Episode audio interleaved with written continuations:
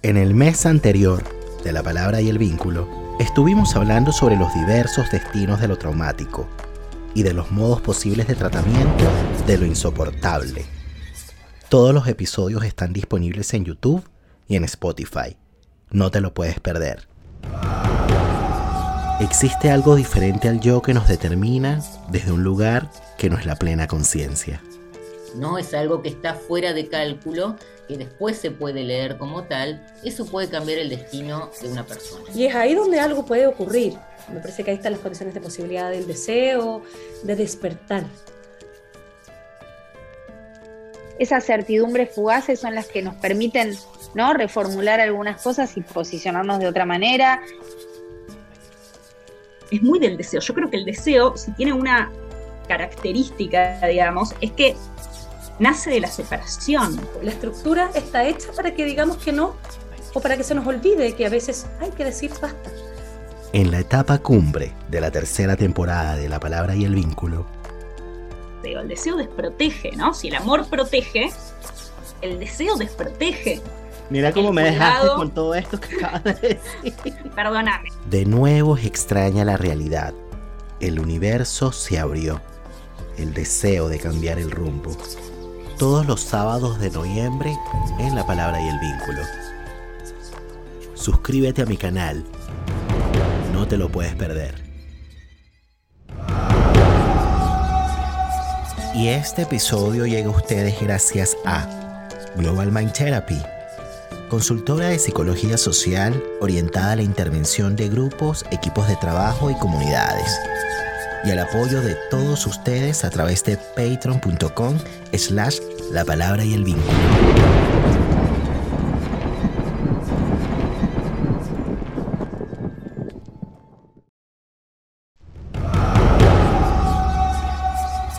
La palabra para traer recuerdos y volver donde fuimos felices. La palabra para nombrar el sufrimiento y no enfermarnos. La palabra para encontrar socorro en momentos de angustia. La palabra para compartir las emociones y saber que no estamos solos. La palabra para denunciar el abuso y transformar amargas realidades. La palabra para reconocer el error y hacernos cargo de lo que decimos la palabra para reconocernos como similares en las diferencias, la palabra para nombrar el amor y hacerlo efectivo en el vínculo.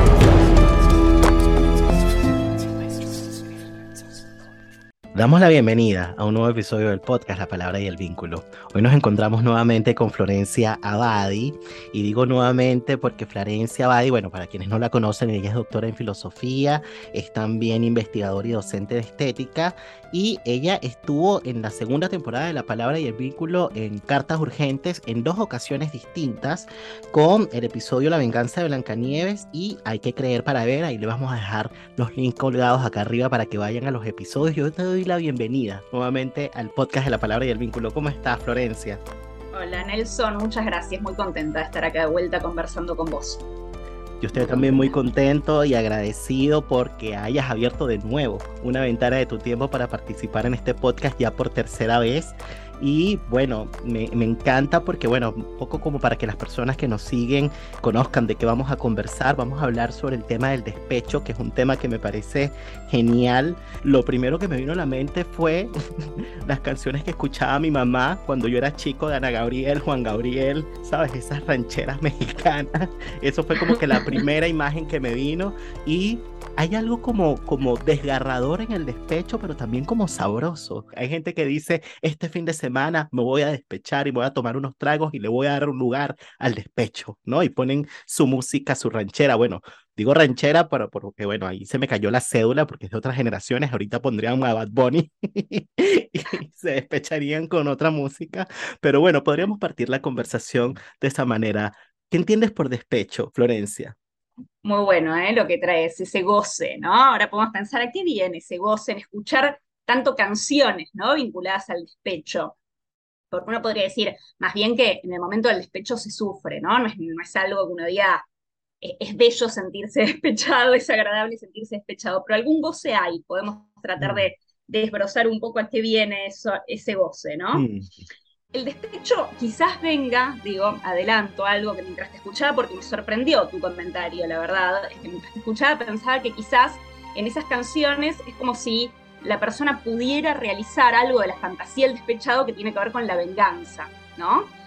Hay muchas canciones, ¿no? Que, aluden a, la, venganza o, o, al resistiré, al I will survive, ¿no? Como el despechado, como algo en donde, bueno, se fortalece, se empodera a partir de eso y quizás el otro va a sufrir eso que sufrió.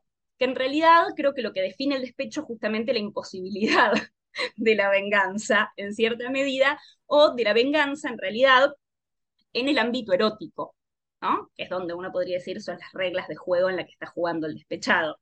Creo que el despecho es justamente la em, haber perdido la potestad de hacer sufrir al otro, que aunque parezca un poco terrible, así dicho, es algo que es constitutivo del vínculo erótico, que aunque sea subrepticiamente, supone la capacidad de hacer sufrir. Vos me hablabas recién de canciones, y hay una que a mí me gusta mucho para pensar esto, que canta Luis Miguel, que dice, el bolero, ¿no? Que dice, se te olvida que aún puedo hacerte mal si me decido, pues tu amor lo tengo muy comprometido. O sea, ¿Qué canción es esa? Porque cuando, cuando se dice así, como que, no, como que no lo ubico, ¿cuál canción es? Me estás obligando a cantar, lo cual es terrible, Nelson. no es mi fuerte. Creo que se llama Mentira, no estoy segura, pero se te olvida que aún puedo hacerte mal si me decido. Claro, este, Del disco de romance. Seguramente. Bueno, es que bueno, tuvo varios discos que se llaman romance, pero bueno, me, suena que tiene que ver con uno de ellos. Ajá. Entonces digo, hay en, en, el juego erótico un supuesto que es que uno puede hacer sufrir al otro en ese juego, que uno puede, que uno tiene un poder de alguna manera sobre el otro, ¿no? Mm. Creo que el lugar del despechado apunta a aquella situación en donde la persona perdió esa capacidad de hacer sufrir al otro. Quisiera poder vengarse, así un ojo por ojo, diente por diente, pero eso que sufre no lo puede devolver. Piensa, bueno, entonces imagina venganzas posibles como, bueno, no le hablo más, pero al otro ya no le importa que uno no le hable más, o bueno, me va a ver con otra persona, ¿no? Como en la canción esta que traíamos de I Will Survive, pero el otro en realidad ya el lugar del despechado supone que al otro ya no le importa verte con otra persona, ¿no? Entonces, uno puede decir, en las reglas del juego erótico, el despechado quedó fuera de juego. Algunas personas eligen, por lo tanto, una venganza fuera del ámbito erótico, ¿no? Y atentan contra los bienes materiales o los bienes espirituales de la otra persona, en donde todavía, por supuesto, uno siempre puede ir a pincharle la goma del auto a la otra persona, aunque, digamos, aunque en el ámbito erótico no pueda hacerlo sufrir, ¿no? Mm.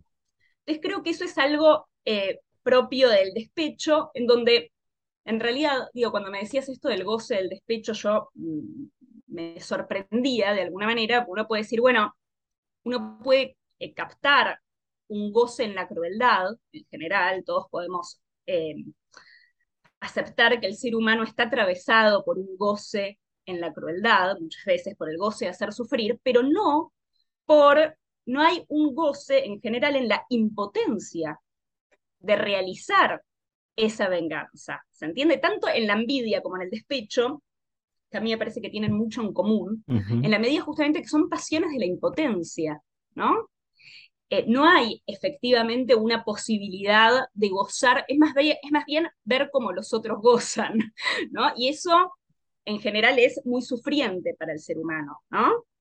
Pero ¿sabes qué pensaba, Florencia? Que quizás a propósito de esta idea del goce, ¿no? Porque, porque es muy cierto, bueno, yo no sé si es una cuestión medio cultural también, pero, pero bueno, como que a veces pasa en, en el Caribe y, y, creo que también en el sur, pensando en los años que llevo acá, un poco de eso también sucede, y es que, claro, como que esta cuestión de, de darle un espacio, ¿no? Al despecho, ¿no? Y, y que, bueno, que puede ser acompañado o a solas, que me parece que también ahí hay una diferencia. No es lo mismo que te reúnas con unos amigos íntimos y de pronto compartas unos tragos y te despeches, a que te tomes una copa solo, ¿no? Y, y empieces como a que a recordar. Ahí me parece como que la escena es otra, pero quería quizás como ir un poco a este artículo, que por cierto estas ideas que estamos conversando con Florencia tienen mucho que ver con un escrito que va a ser publicado próximamente en el mes de noviembre, que se titula El despecho y venganza, ¿no? Y esto se va a publicar en la revista digital de barbarie.cl. Así que estén pendientes allí. Y en este escrito, Florencia dice lo siguiente, la venganza busca resarcir a los amantes despechados. La impotencia del despechado se debe a que no sabe perder. Fíjate que en el episodio anterior, que se tituló Hay que creer para ver, Tú decías que perder es condición de posibilidad de que haya vida, de que haya creación y que la pasión conservadora deserotiza, ¿no? Es temerosa, estática, mortífera y que en ese sentido toda transformación, toda evolución requiere saber perder coraje y fe. Y me pregunto si de alguna manera esa impotencia del despechado tiene relación con eso, ¿no? Con que no sabe perder, por un lado, o si se trata más bien de una herida al ego, o, es un poco de las dos.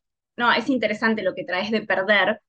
Me hace acordar a una de las figuras que yo analizo un poco en el texto este que va a salir en Barbarie, como, como bien contaste recién mientras escribías, tomaba apuntes, por eso estoy acá con, con mi viromesita, porque en general tiras un montón de ideas, no me quiero olvidar ninguna. En este texto que digo, aprovecho para, para decir esta cuestión de, va a salir esta revista nueva que estamos haciendo junto a Constanza Mikkelson, junto a Catalina Mena, a Silvia Veloso y un grupo grande de gente que estamos juntando intelectuales, filósofos, artistas de Chile y de Argentina para armar un espacio en donde haya lugar para el ensayo, el ensayo filosófico, el ensayo sobre arte y el intercambio también entre Chile y Argentina y en general toda Latinoamérica, ¿no? Pero estamos haciendo un poco entre, entre personas de, ambos países, así que bueno, aprovecho también para contarle a la gente de la revista y efectivamente ahí va a estar este pequeño ensayo que se llama Despecho y Venganza, en donde uno de los personajes que aparecen es Dido. Dido es la novia de Eneas en la Eneida de Virgilio, que eh, Eneas llega a su reino, ella lo ayuda, se enamoran, tienen una hermosa historia de amor, pero un día los oráculos le dicen a Eneas que él tiene que partir porque tiene que fundar Italia, ¿no? Y Eneas, que es el piadoso Eneas, el que cumple con los oráculos, la abandona, ¿no? Y ella, hay una sacerdotisa que le dice que ella tiene que deshacerse de los objetos de él, de los recuerdos de él, que tiene que continuar su vida y que para eso tiene que lograr perder algo de eso que tuvo con él, ¿no? Poder desprenderse de esos objetos. Y ella lo que hace es armar una escena con todos esos objetos, la espada, las diferentes cosas que le dejó, y justamente con la espada de él se suicida, ¿no? Mm.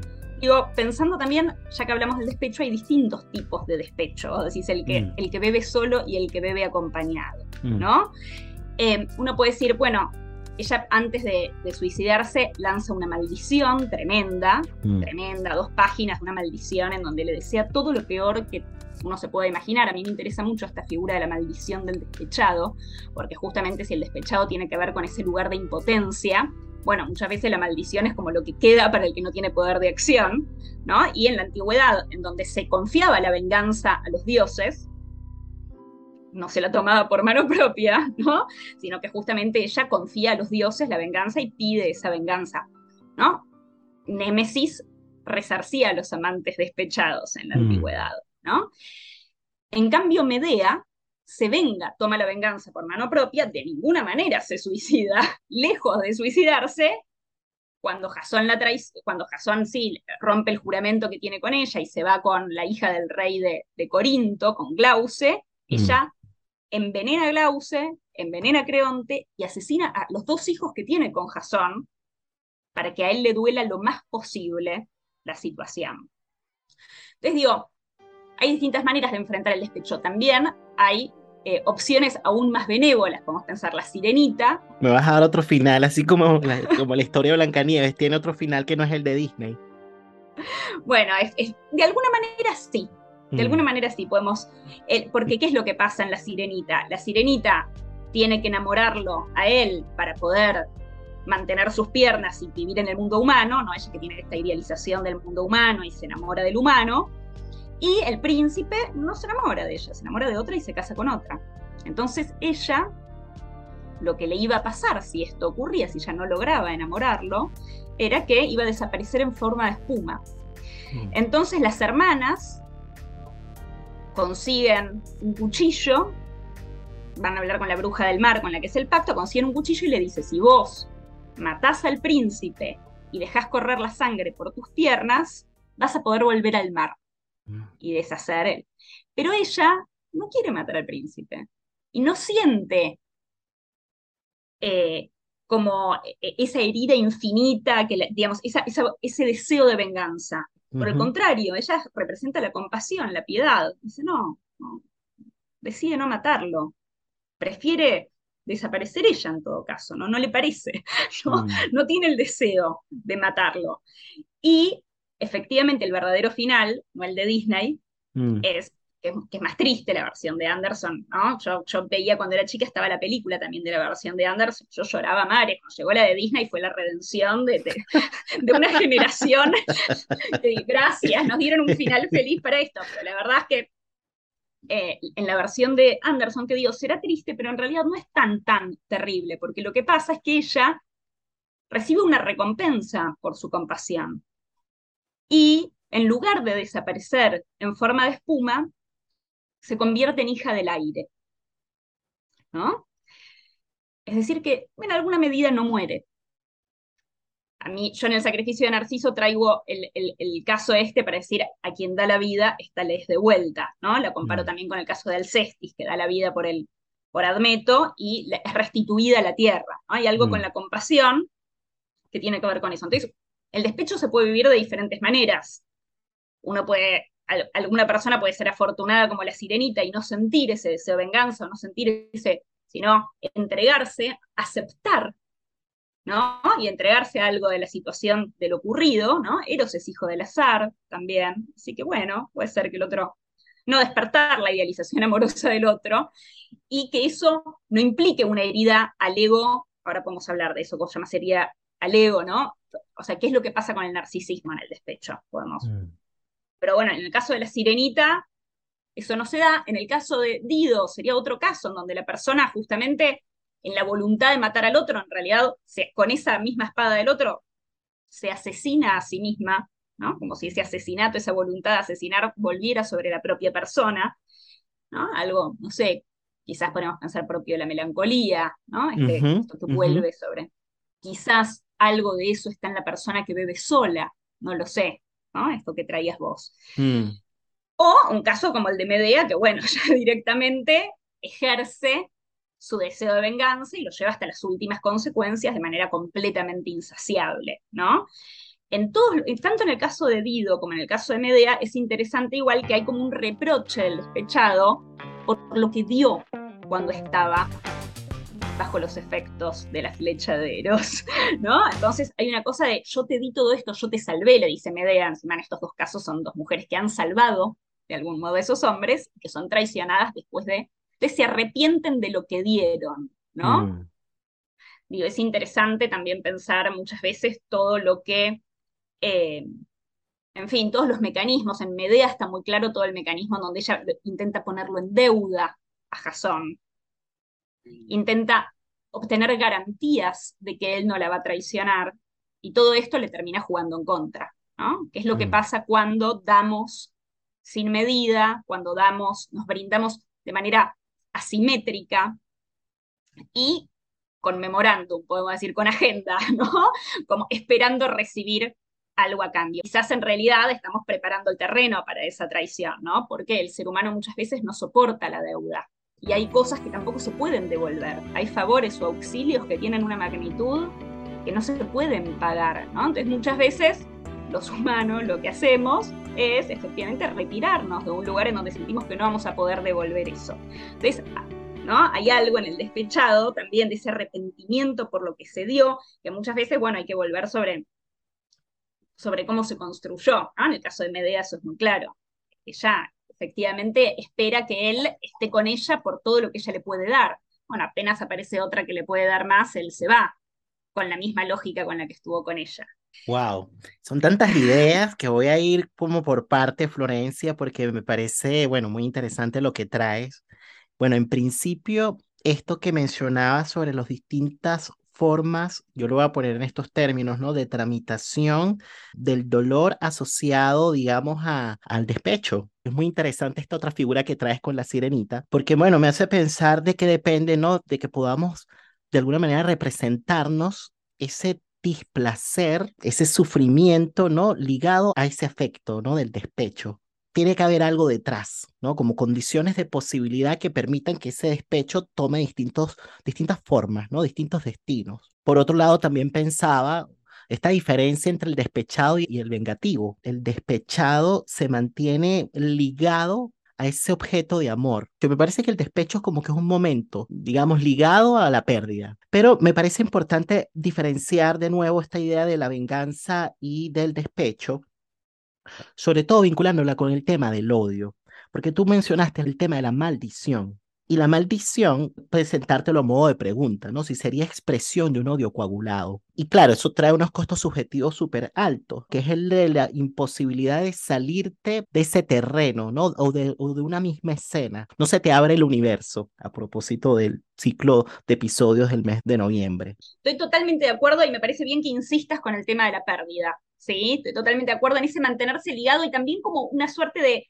Em, que aparte se delatan las canciones, ya que empezaste hablando de las canciones, ¿no? Y que yo traje la de Luis Miguel, se delata muchas veces en que la, en que la canción que está diciendo no me importas nada, por así decir, es todo lo contrario. La está dedicando, ¿no? Le estás dedicando la canción que dice ya te olvidé. Bueno, me parece que si no le estaría dedicando la canción a otra persona, ¿no? O sea que el despecho tiene, digamos, eh, eh, pone en juego esa dificultad para perder y también para aceptar incluso la pérdida como temática, ¿no? Es como si hubiera una negación eh, de lo que está ocurriendo, ¿no? Una pretensión de como por fuerza de voluntad, por decirlo, vas a olvidar o vas a, ¿no? O, vía el odio uno va a lograr perder. Y vos como bien estás explicando, el odio es todo lo contrario a lo que te va a liberar.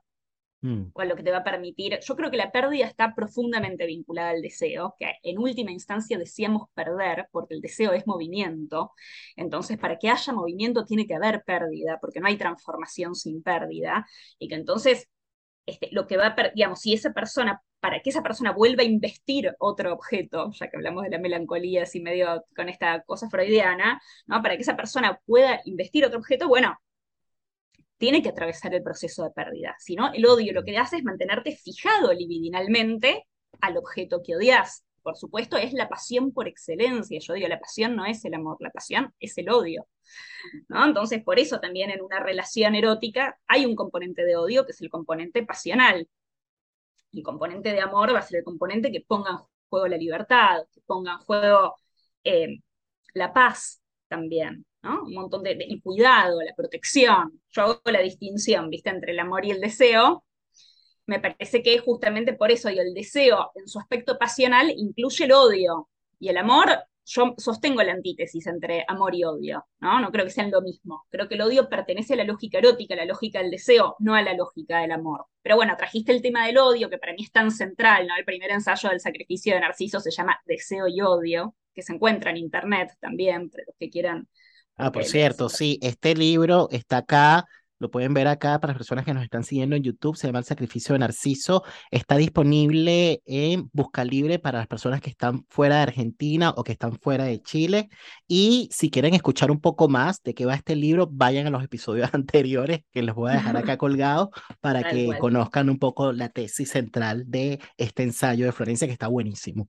Gracias, Nelson. Sí, Tal cual, que, vayan también a los podcasts anteriores, sobre todo el primero, quizás, ¿no? Donde más hablamos de los temas del libro. Y seguro ahí hablamos del odio y de la, función del odio en la lógica erótica, que, bueno, es lo que hace justamente, yo digo, eh, enamorarse siempre implica que vos no podés resistir eso que te pasa. Y eso nos, nos conlleva un odio, ¿no? No poder resistir lo que nos pasa. a eh, mí me gusta mucho la, este, justamente hablando de maldiciones, la maldición árabe que dice ojalá te enamores, ¿no? Es decir, enamorarse supone también, bueno, estar fijado libidinalmente a alguien, no poder resistir lo que te pasa, no sentirte libre, ¿no? La flecha de Eros es algo que se te impone, uno no elige lo que desea, el deseo nos pone en conflicto, ¿no? Nos pone en conflicto porque muchas veces no es lo que nos conviene, no es lo que nos hace bien, no es lo que queremos, ¿no? Entonces, bueno, nos divide, nos divide entre lo que queremos y lo que deseamos. Mm.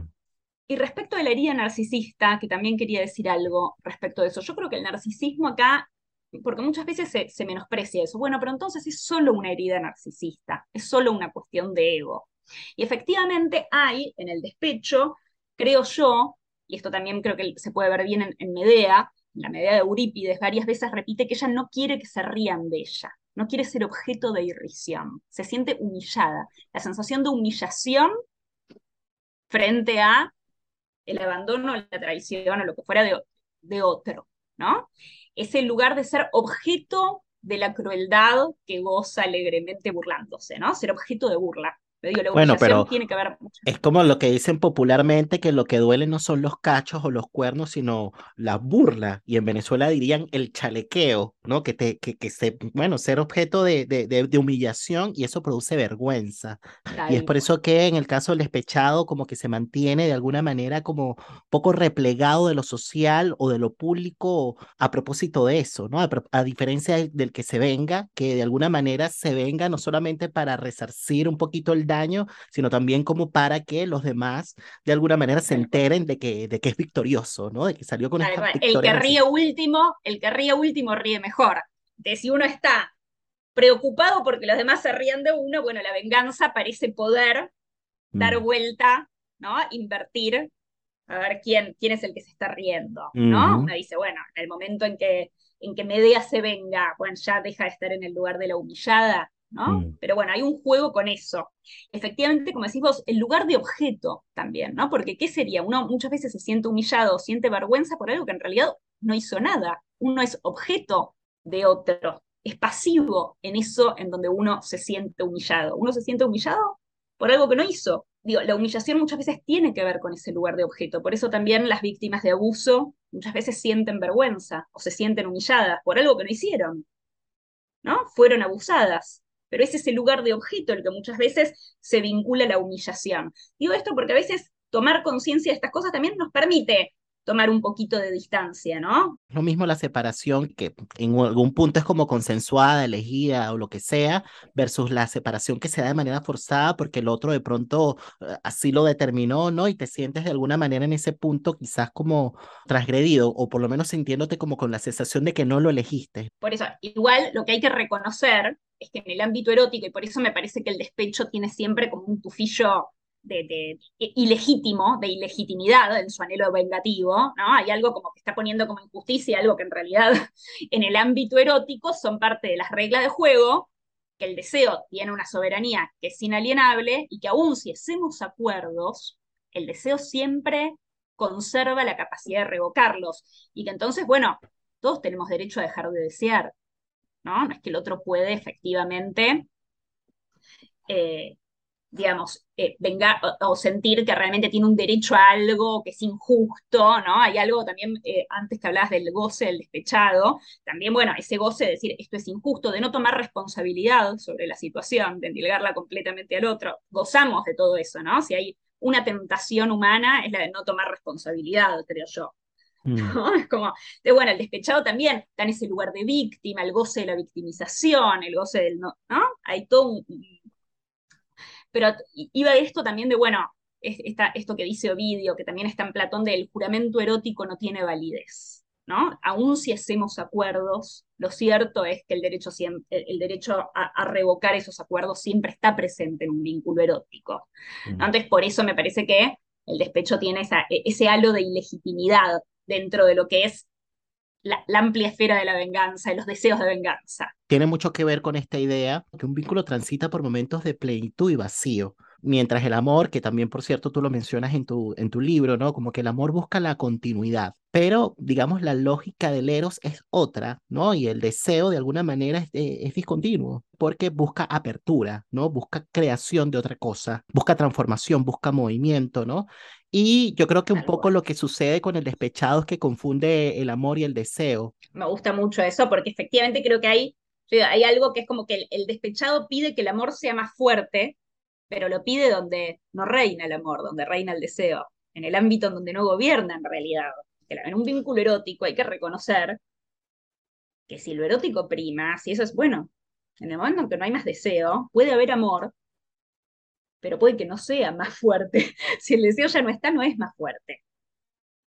¿No? La persona efectivamente para poder transformarse, para poder seguir su vida, para poder em, cambiar, para poder todo lo que supone la vitalidad, digamos, en cuanto a esto que vos decís, el universo se abrió, se llama, ¿no? Me, mm. decís el, lo, que nos está reuniendo este mes en tu ciclo. Entonces digo, efectivamente eso es, muy del deseo. Yo creo que el deseo, si tiene una característica, digamos, es que nace de la separación, mm. nace de la ruptura, supone esa apertura.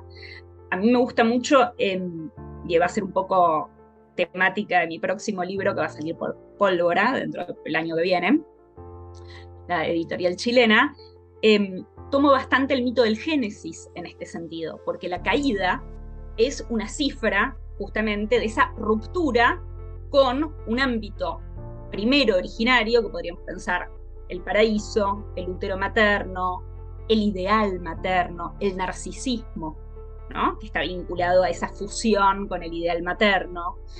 Eh, y el deseo rompe con todo eso. O sea, para... ¿no? Si, en, el Génesis se dice que, Dios nos expulsa del paraíso, pero yo creo que Dios, de alguna manera, la figura de Dios en, ese mito, podemos decir, es casi la función de un partero que da la primera palmadita para mm. que pueda respirar, ¿no? Digamos, hay algo de asfixia en esos espacios en los que a veces nos, digamos, en los que la pasión conservadora nos pide de quedarnos, ¿no? Ese amor, ¿no? Dejar de ser objeto de amor para ser sujeto de deseo, salir de ese lugar, de ese primer, eh, digo, porque el sujeto de deseo es un punto de llegada, por eso hay un origen en donde quizás, claro que hay una fuerza muy grande de conservar, de, ¿no? Pero el deseo siempre va a apuntar a la transgresión de eso, a la curiosidad que nos permite transgredir eso. Esta tercera temporada de La Palabra y el Vínculo, en el mes de julio tuve una conversación con Roberto Aceituno, un episodio que se tituló Sobrevivir a la locura, lo voy a dejar acá arriba para las personas que nos escuchan. Fíjate que en ese episodio hablábamos mucho sobre la idea de la normalidad normalizante, que es productora de locura. Y cuando tú hablas del paraíso mortífero de la quietud, cuando hablas de cuestiones estáticas, de algo que, se mantiene de alguna manera en un mismo orden y que el deseo de alguna manera viene a romper eso, me haces pensar mucho en esa idea ¿no? de la locura que es producto justamente de algo estático. Pero tú por ahí mencionas en, en este escrito ¿no? la idea del miedo a la locura por parte, digamos, de Narciso. Bueno, en este escrito no, esto lo mencionas más bien en tu libro. Me parece interesante porque es como que otro tipo de locura la que propone el ¿no? Propone como un caos, propone un movimiento, propone un hacer distinto, que por supuesto por eso es que eh, de alguna manera darle un espacio, darle un lugar al deseo, bancárselo, bueno, mm, es angustioso, ¿no? No hay, no hay, no hay deseo sin conflicto justamente por eso, porque propone una transformación. Y eso en algún punto también se padece, porque puede sonar como que muy lindo, ahí sí, el deseo, se abrió el universo, qué lindo, ¿no? La transformación. No, también se padece porque es angustiante, ¿no? Porque supone también al mismo tiempo el abandono de algo, justamente de un paraíso, pero que es mortífero de la quietud y que es productor de una normalidad normalizante, de otro tipo de locura. Pudiésemos hablar un poquito acerca de esta idea, ¿no? Del orden vital que bordea lo demencial, que es una frase que mencionas en este ensayo y que por ahí tú decías que me pareció muy linda, si el Eros es una fuerza del cosmos, Narciso se defiende de la locura, de la amenaza del caos. Pero defendiéndose de la locura, se vuelve loco, solo que loco, pero de otra manera. Me gusta, me gusta esto de las diferentes locuras, ¿no? Te escuchaba y pensabas, evidentemente la locura se dice de muchas maneras y ahora podemos quizás pensar algunas de esas maneras, ¿no?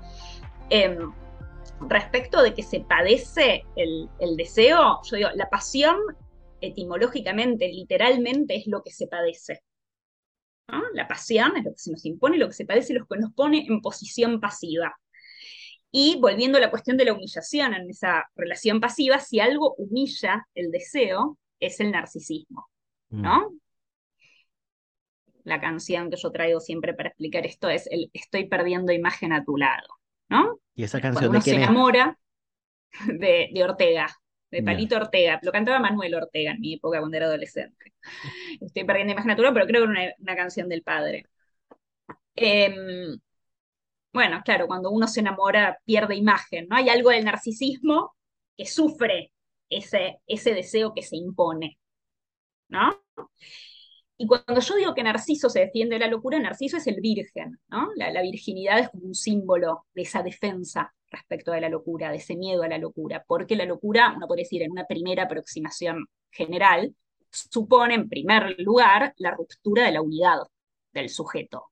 El loco es aquel que no tendría una unidad en su subjetividad. En realidad ningún, nadie lo tiene, ¿no? Todos estamos de alguna manera locos y esa unidad es algo que está sostenido por por hilitos, ¿no? Que cada tanto vemos que se rompe alguno y se, desencadena algo, ¿no? Porque realmente es, es, frágil la cordura. ¿Cómo, cómo hacemos para, eh, mediante un poco de memoria, mediante un nombre propio, mediante una biografía, tratar de construir una unidad para nuestra subjetividad y que la flecha de Eros no nos desquicie y nos rompa por completo, o otros modos de locura. Los griegos pensaban en modos de locura sagrada, pensando en esa ruptura de la unidad, de la inspiración si uno es canal de las musas, ¿no? En, Grecia sería si uno, si uno está inspirado, bueno, también se está rompiendo la unidad para que uno pueda ser canal de algo.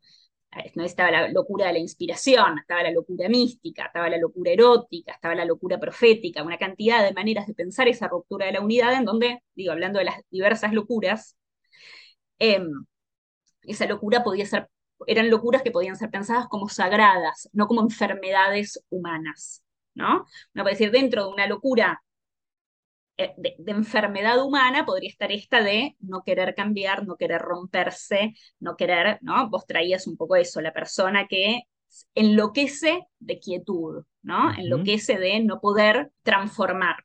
Y trayendo esto del orden vital que bordea lo demencial, yo digo, sí, si Eros es una fuerza del cosmos, porque así la piensa Conon, así la piensa Hesíodo, a mí me gusta decir que es una fuerza del cosmos, tiene que ver con que es una fuerza del orden, con que es una fuerza ligada a una cierta totalidad.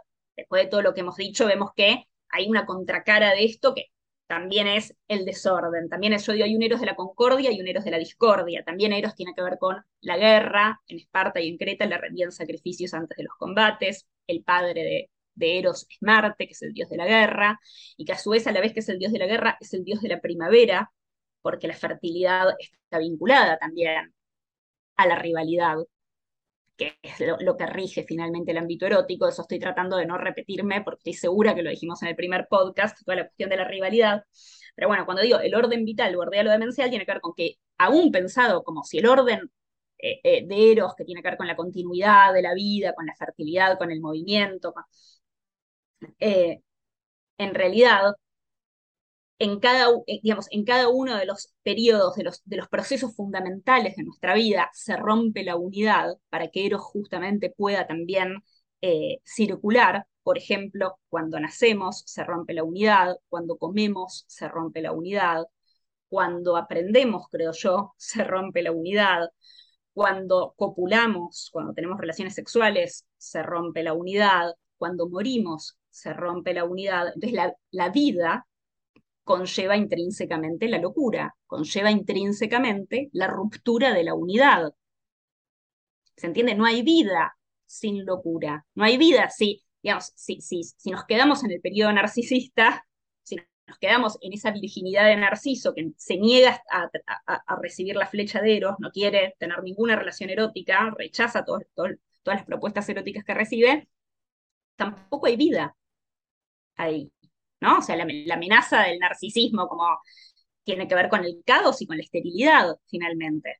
¿No? O sea, hay algo de la vida que supone movimiento, que supone ansiedad y miedo también.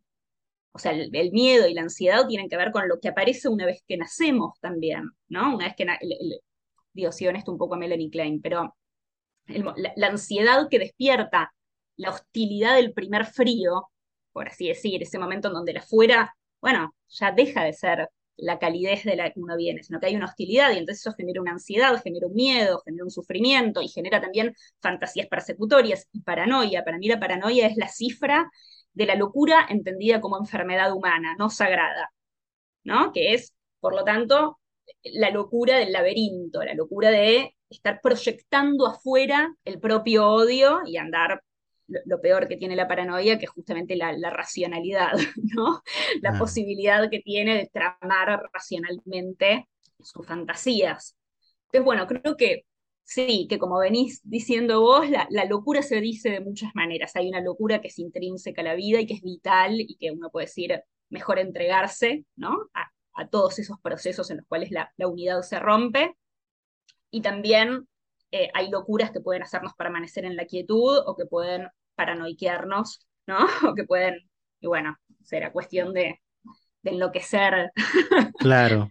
con un poco de suerte. Pero sabes que, Florencia, pensaba mucho como que en esta idea, bueno, a propósito de esto que mencionabas, que como que el narciso no quiere ser flechado por Cupido. Claro, esto sucede desde un lugar que no tiene que ver necesariamente como con la voluntad, como que no es porque no quiera, porque sí, sino porque, porque pasan con él a nivel psíquico cosas que influyen en, en eso. No creo que venga desde el yo necesariamente. Sin embargo, también pienso que pueden haber casos que tengan que ver mucho con que el yo está súper inflado y que de alguna manera interviene en esa resistencia de abrir su universo, haciéndole honor al título pues de estas conversaciones. Claro, en ese sentido pienso que hay una fuerza, en este caso más bien conservadora, que está actuando sobre ese sujeto, ¿no? No es la fuerza del cosmos, ¿no? Del Eros, sino una fuerza conservadora que mantiene de alguna manera todo en un mismo orden.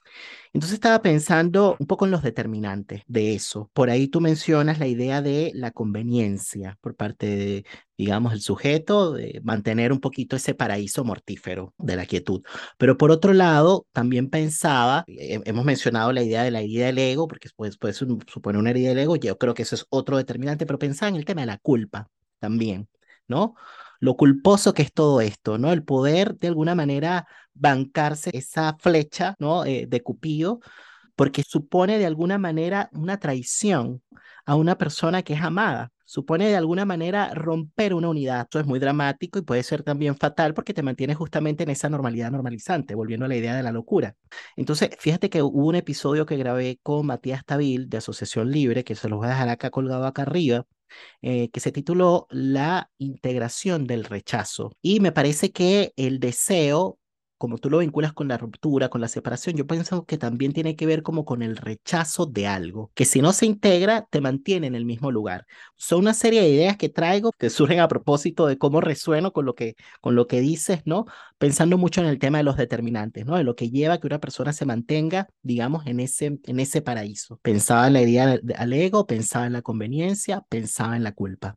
Buenísimo, buenísimo todo lo que traes. Em, a mí el tema de la traición me interesa muchísimo, realmente en relación con el deseo, no solamente en la medida eh, eh, respecto a lo del despecho que decíamos, sino desde otro ángulo completamente diferente, que es, bueno, Eros traiciona a la madre para eh, estar con Psique, ¿no? Em, la madre Venus está celosa de Psique y le pide por favor que, la, se vengue, digamos, que la vengue, porque los humanos están adorando a Psique como si fuera la diosa de la belleza y es solamente una humana que es muy bella, que anda ahí. Entonces Venus está indignada y le pide a Eros que le clave una flecha para enamorarla del tipo más feo, horrible, menesteroso. Bueno, Eros la ve, la ve muy hermosa y se clava la flecha a sí mismo y se enamora. Pero como la traiciona, a la madre, no puede mostrarla, y ahí todo el mito de Eros y Psique, que recomiendo que lo lean en Apuleyo, está en El asno de oro. Pero entonces, a mí me gusta decir lo siguiente, esa traición de Eros a la madre, el deseo traiciona a la madre, volviendo a esta cuestión de una etapa narcisista fusionante con el ideal materno y el sujeto deseo que tiene que salir de ese lugar de objeto de amor para constituirse, eso supone una traición a la madre. Esa traición es como si estuviera después como en cada flecha que Eros lanza. Y creo que eso se refleja muy bien en la exogamia que supone el deseo.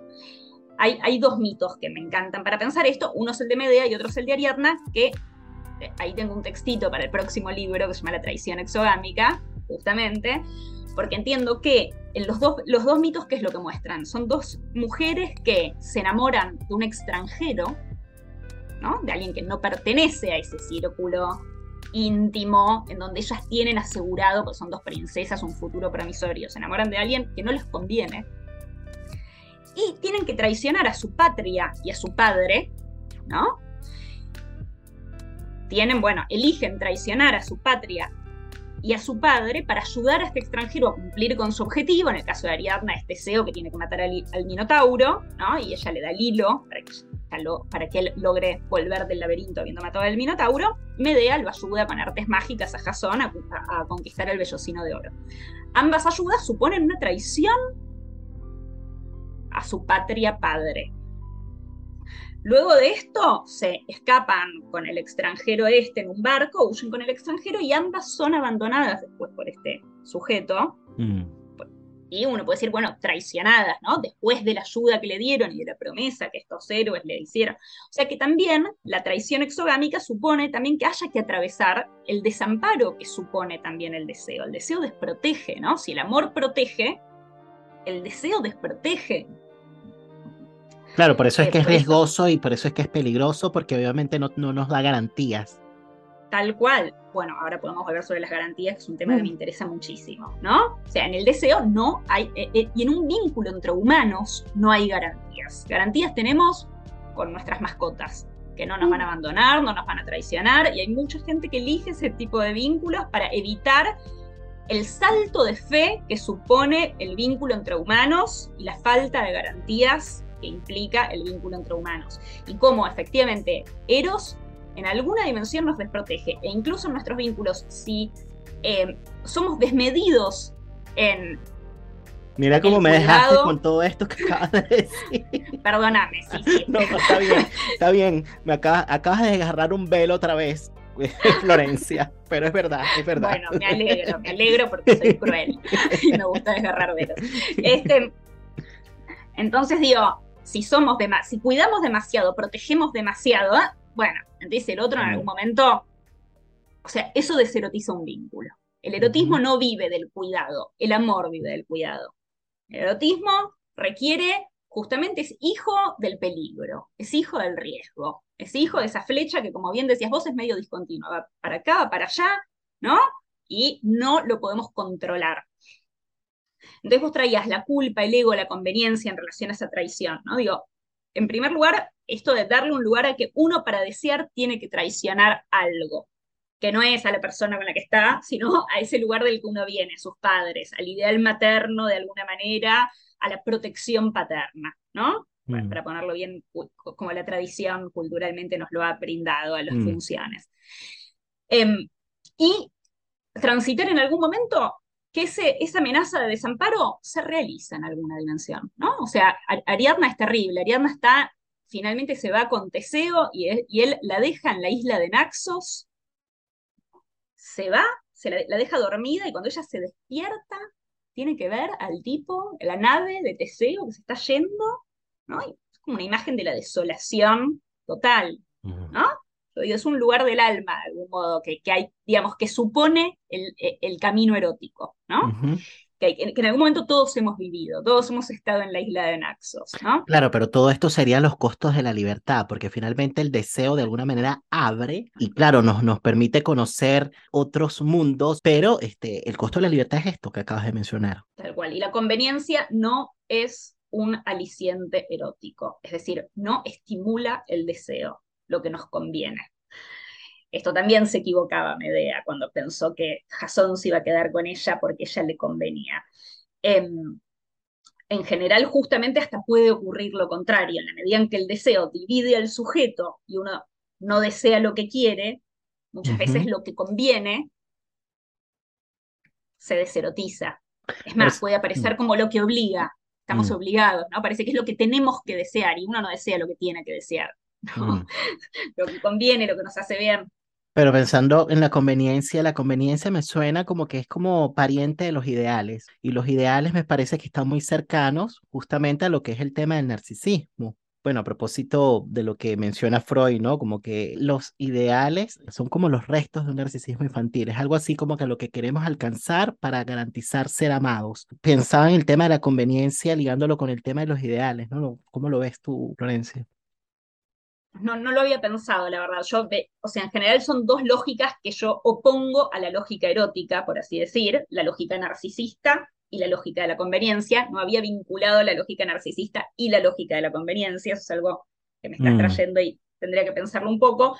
Me parece que es muy clara la oposición de ambas lógicas respecto a la lógica erótica, seguro. Mm. ¿No? Digamos, una, una cosa son los ideales y otra cosa es el deseo. Y una cosa es la conveniencia. Yo digo la conveniencia la idea de utilidad en general, ¿no? No mm. sé qué tan útiles no son los ideales. Podría ser en caso de que los ideales estén vinculados a, a una lógica de utilidad, a una lógica en donde hay bienestar.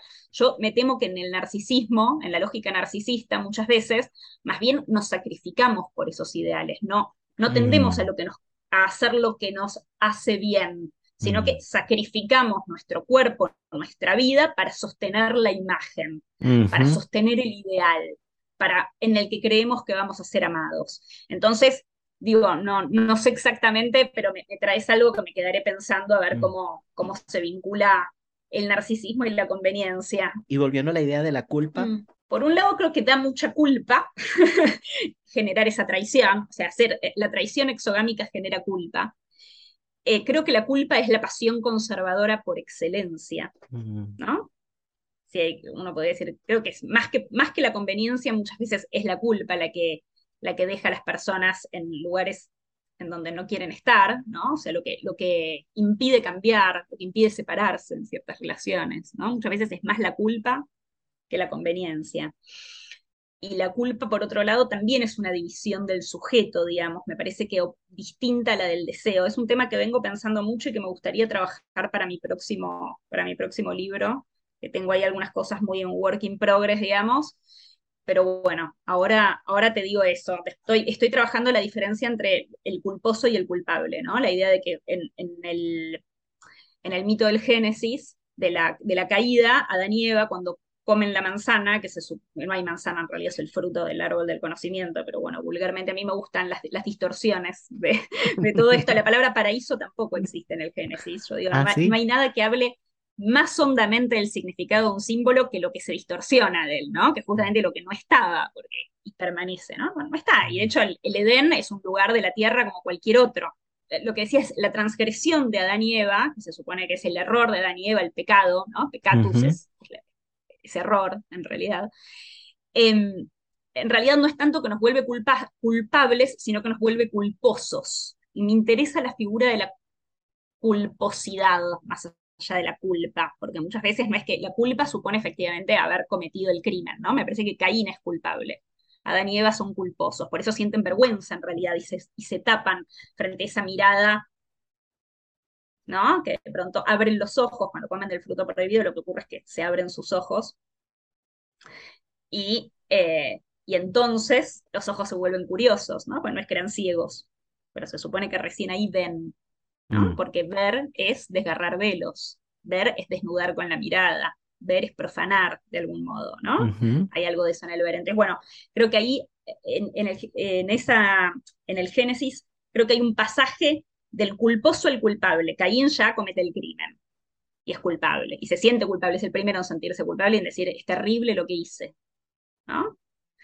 O sea, en ejercer un poco eso que cuando comemos el árbol del fruto de, la, ciencia del bien y del mal, lo que tenemos es el discernimiento entre el bien y el mal. El primero en ejercer ese discernimiento, bueno, es Caín, que dice, uy, hice mal. Adán y Eva no llegan a nada de todo eso, ¿no? No hay una cosa de que son culpables, son culposos. Y creo que hay mucho de la culpa que no tiene que ver justamente con nada que, que hacemos, que, hemos hecho por un crimen o una acción eh, que hemos cometido, sino que es esa culpa difusa que puede llegar a teñir completamente nuestra vida y que lo que es peor es nos lleva a actuar muchas veces, ¿no? Porque creemos que tenemos que reparar algo cuando no hicimos nada que tengamos que reparar, y en la búsqueda de reparar, ahí sí hacemos alguna, ahí sí nos mandamos alguna, ¿no?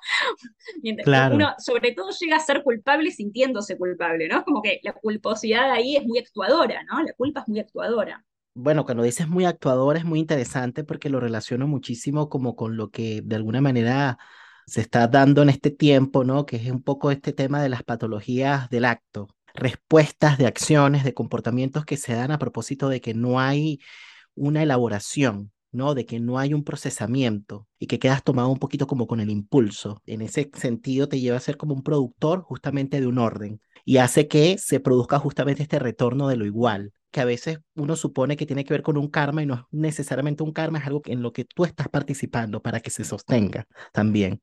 Entonces, bueno, me parece como que muy interesante esta idea que, que traes, ¿no? Porque me hizo pensar en eso, ¿no? De, de esas respuestas que se dan a propósito de que hay un sentimiento de culpabilidad atrás que es de carácter inconsciente que te lleva justamente a actuar de cierta manera y sin darte cuenta estás siendo reproductor de un mismo orden, que me parece que es mortífero. La culpa es realmente eso, la, la, la, pasión. Lacan lo vio bien, ¿no? Creo esa contraposición entre la culpa y el deseo. Tiene una frase medio hermética, pero que creo que lo que hace justamente es mostrar la oposición, ¿no? Entre cómo la culpa tira para otro lado, ¿no? Efectivamente. Bueno, ya acercándonos hacia el cierre de esta conversación, Florencia, yo quería rescatar justamente a propósito de esto que decías, ¿no? De que, de que las palabras a veces son tal cual símbolos, metáforas de algo y que no necesariamente dan cuenta de ese algo. Quería rescatar de nuevo esta frase, ¿no? El Eros es una fuerza del cosmos. ¿Y a qué nos referimos cuando hablamos de eso, ¿no? Del cosmos, ¿no? Porque hemos hablado mucho del Eros, pero cuando decimos cosmos, evidentemente es una metáfora que alude a qué? Bueno, cosmos quiere decir orden, ¿no? Quiere decir una totalidad, también quiere decir joya. Yo un poco, digamos, intento poner el énfasis en esto, ¿no? Es una fuerza del orden, pero ese orden es un orden demencial, es un orden de locura es un orden en donde hay que romper la unidad. No hay vida si no se rompe la unidad. Entonces, a pesar de que el, eh, eh, estoy de acuerdo con que el deseo es una fuerza del cosmos, es una fuerza de unión, como la pensó Aristófanes en el banquete, como la pensaron tantos otros, Eros como una fuerza de unión, bien, si es una fuerza de unión, porque primero nace de la separación. Si no hay primero una separación, no hay nada que unir tampoco, ¿no? Entonces, de lo que se trata para mí digamos, el símbolo, hablando de palabras y símbolos y cifras de lo que estamos hablando, yo creo que el símbolo es el nacimiento, en realidad. El nacimiento de algo nuevo, de otro rumbo, también podríamos decir. El nacimiento también como una, un símbolo de esa ruptura, ¿no? nacer es separarse. Y es impresionante en la mitología la cantidad de historias que hay sobre el nacimiento de Eros. Y el linaje, los diferentes linajes, las diferentes procedencias. Porque aparte, recordemos que justamente acá hay una suerte de paradoja, que es si el deseo es lo que pone en movimiento, ¿quién pone en movimiento el deseo? Mm. ¿Cómo es que nace el deseo? Si el deseo es lo que va a hacer que todo nazca, ¿no? Y entonces me parece que por eso en el paraíso también tenemos cómo es que Eva come la manzana si todavía tenía los ojos cerrados. ¿Dónde está esa curiosidad que suponemos mm. tenía Eva al momento de comer la manzana? No era curiosa todavía Eva. Por eso tiene que aparecer la serpiente, a instigarla. En realidad no hay curiosidad, tenía los ojos cerrados. Eh, igual que Narciso en el texto de Gide, digamos, hay, un Narciso que uno puede imaginarlo ciego, ¿no? Fue representado de esos modos. Hay un, porque justamente Eros va a tener que ver con ese desvelamiento que supone ver, ¿no? Con ese ver profanatorio del que estábamos hablando. Entonces, siempre hay, en relación al deseo, esta suerte de paradoja que tenemos que atravesar, ¿no? Este, hacerle una curiosidad al animal hombre, me gusta decir a mí, ¿no? Trayendo un poco a Nietzsche que habla del animal hombre. El sujeto de deseo como punto de llegada, ¿no? Tiene que ver con eso. La curiosidad como algo que, sí, está bien, pero quizás también hay que hacernos una curiosidad. Y esa curiosidad, Narciso no la tiene. En el narcisismo no hay curiosidad. Él no se pregunta nada, él solamente va compulsivamente a cumplir con el ideal. Y un poco venimos de ahí. Tenemos que hacernos una curiosidad y llegar a ser sujetos de deseo, ¿no? Bueno, pero para ser sujetos de deseo, si entendí bien a propósito de lo que ha sido esta conversación, tiene que ocurrir un poco esto que mencionabas, una traición, por un lado, que suena como fuerte, pero suena como a profanar algo de lo sagrado, y lo sagrado es algo que está idealizado también. Me recordás mucho a Bataille, que vincula el erotismo con lo sagrado. Em, Sí, creo que el erotismo tiene una dimensión profanatoria en esto que estamos diciendo, tiene que ver con, hay una crueldad en el erotismo porque desgarra velos, porque es curioso, la curiosidad desgarra velos necesariamente y por lo tanto perdemos, es, el, digamos, perdemos algo cuando curioseamos, ¿no? Muchas veces es muy literal. el que revisa cosas y pierde algo, ¿no? Por revisar, este, Entonces digo, la curiosidad nos enfrenta, es el coraje también, ¿no? De enfrentarnos a la pérdida, porque cuando curioseamos algo vamos a perder, el estado de cosas va a modificarse y vamos a avanzar hacia un nuevo estadio. Entonces creo que lo sacrílego, ¿no? La, transgresión, la profanación, bueno, efectivamente es algo propio del ámbito erótico, ¿no? Mm. Podríamos pensar que es algo propio del ámbito erótico y que en eso este Bataille tiene razón. Bueno, ella es Florencia Abadi y le damos muchísimas gracias por haber participado nuevamente en el podcast de la palabra y el vínculo. Yo no sé si querías decir algo, Florencia, antes de despedirnos. No, me quedaron mil cosas, mil cosas, porque tengo acá mi papelito anotando cuando hablamos de la herida narcisista, cuando... pero bueno, ya tendremos otras nuevas conversaciones para, para seguir charlando de todo. Seguro que sí. Muchas gracias, Nelson. Muchas gracias a ti, de verdad. Ha sido genial nuevamente tener este espacio de conversación contigo. Muchísimas gracias de verdad. Estoy muy contento de que hayas estado en esta tercera temporada de La Palabra y el Vínculo. Y también les agradezco a las personas que están del otro lado de la pantalla acompañándonos por a través de YouTube o los que nos están escuchando a través de Spotify. Nos estamos viendo la próxima semana en otro episodio de estreno de La Palabra y el Vínculo. Que estén muy bien, cuídense mucho. Chao. Para Florencia Badia el deseo es aquello que nos pone en posición pasiva. Padecemos su forma apasionada de manifestarse. Por eso el deseo humilla al narcisismo. En el núcleo del despecho se encuentra la fantasía de ser burlado. La humillación del despechado estaría relacionada con sentirse degradado frente a las acciones de los demás. Nada degrada ni embelece tanto como dejar de ser amado. Si el Eros es una fuerza del cosmos, Narciso se resiste a la pérdida de su paraíso. Se defiende de la locura, de la amenaza del caos. En otras palabras, se resiste al fluir de la vida. Y es que no hay vida sin locura. El orden vital bordea lo demencial. La locura erótica busca romper esas unidades en las que encontramos equilibrios momentáneos. En la medida en que se impone la flecha de Eros, el deseo no admite mismidad alguna. Esto puede suponer la creación de nuevas uniones o el desarme de las que ya estaban dadas. Yo soy Nelson Ruiz y esto fue No hay vida sin locura, en el marco de la tercera temporada de La Palabra y el Vínculo.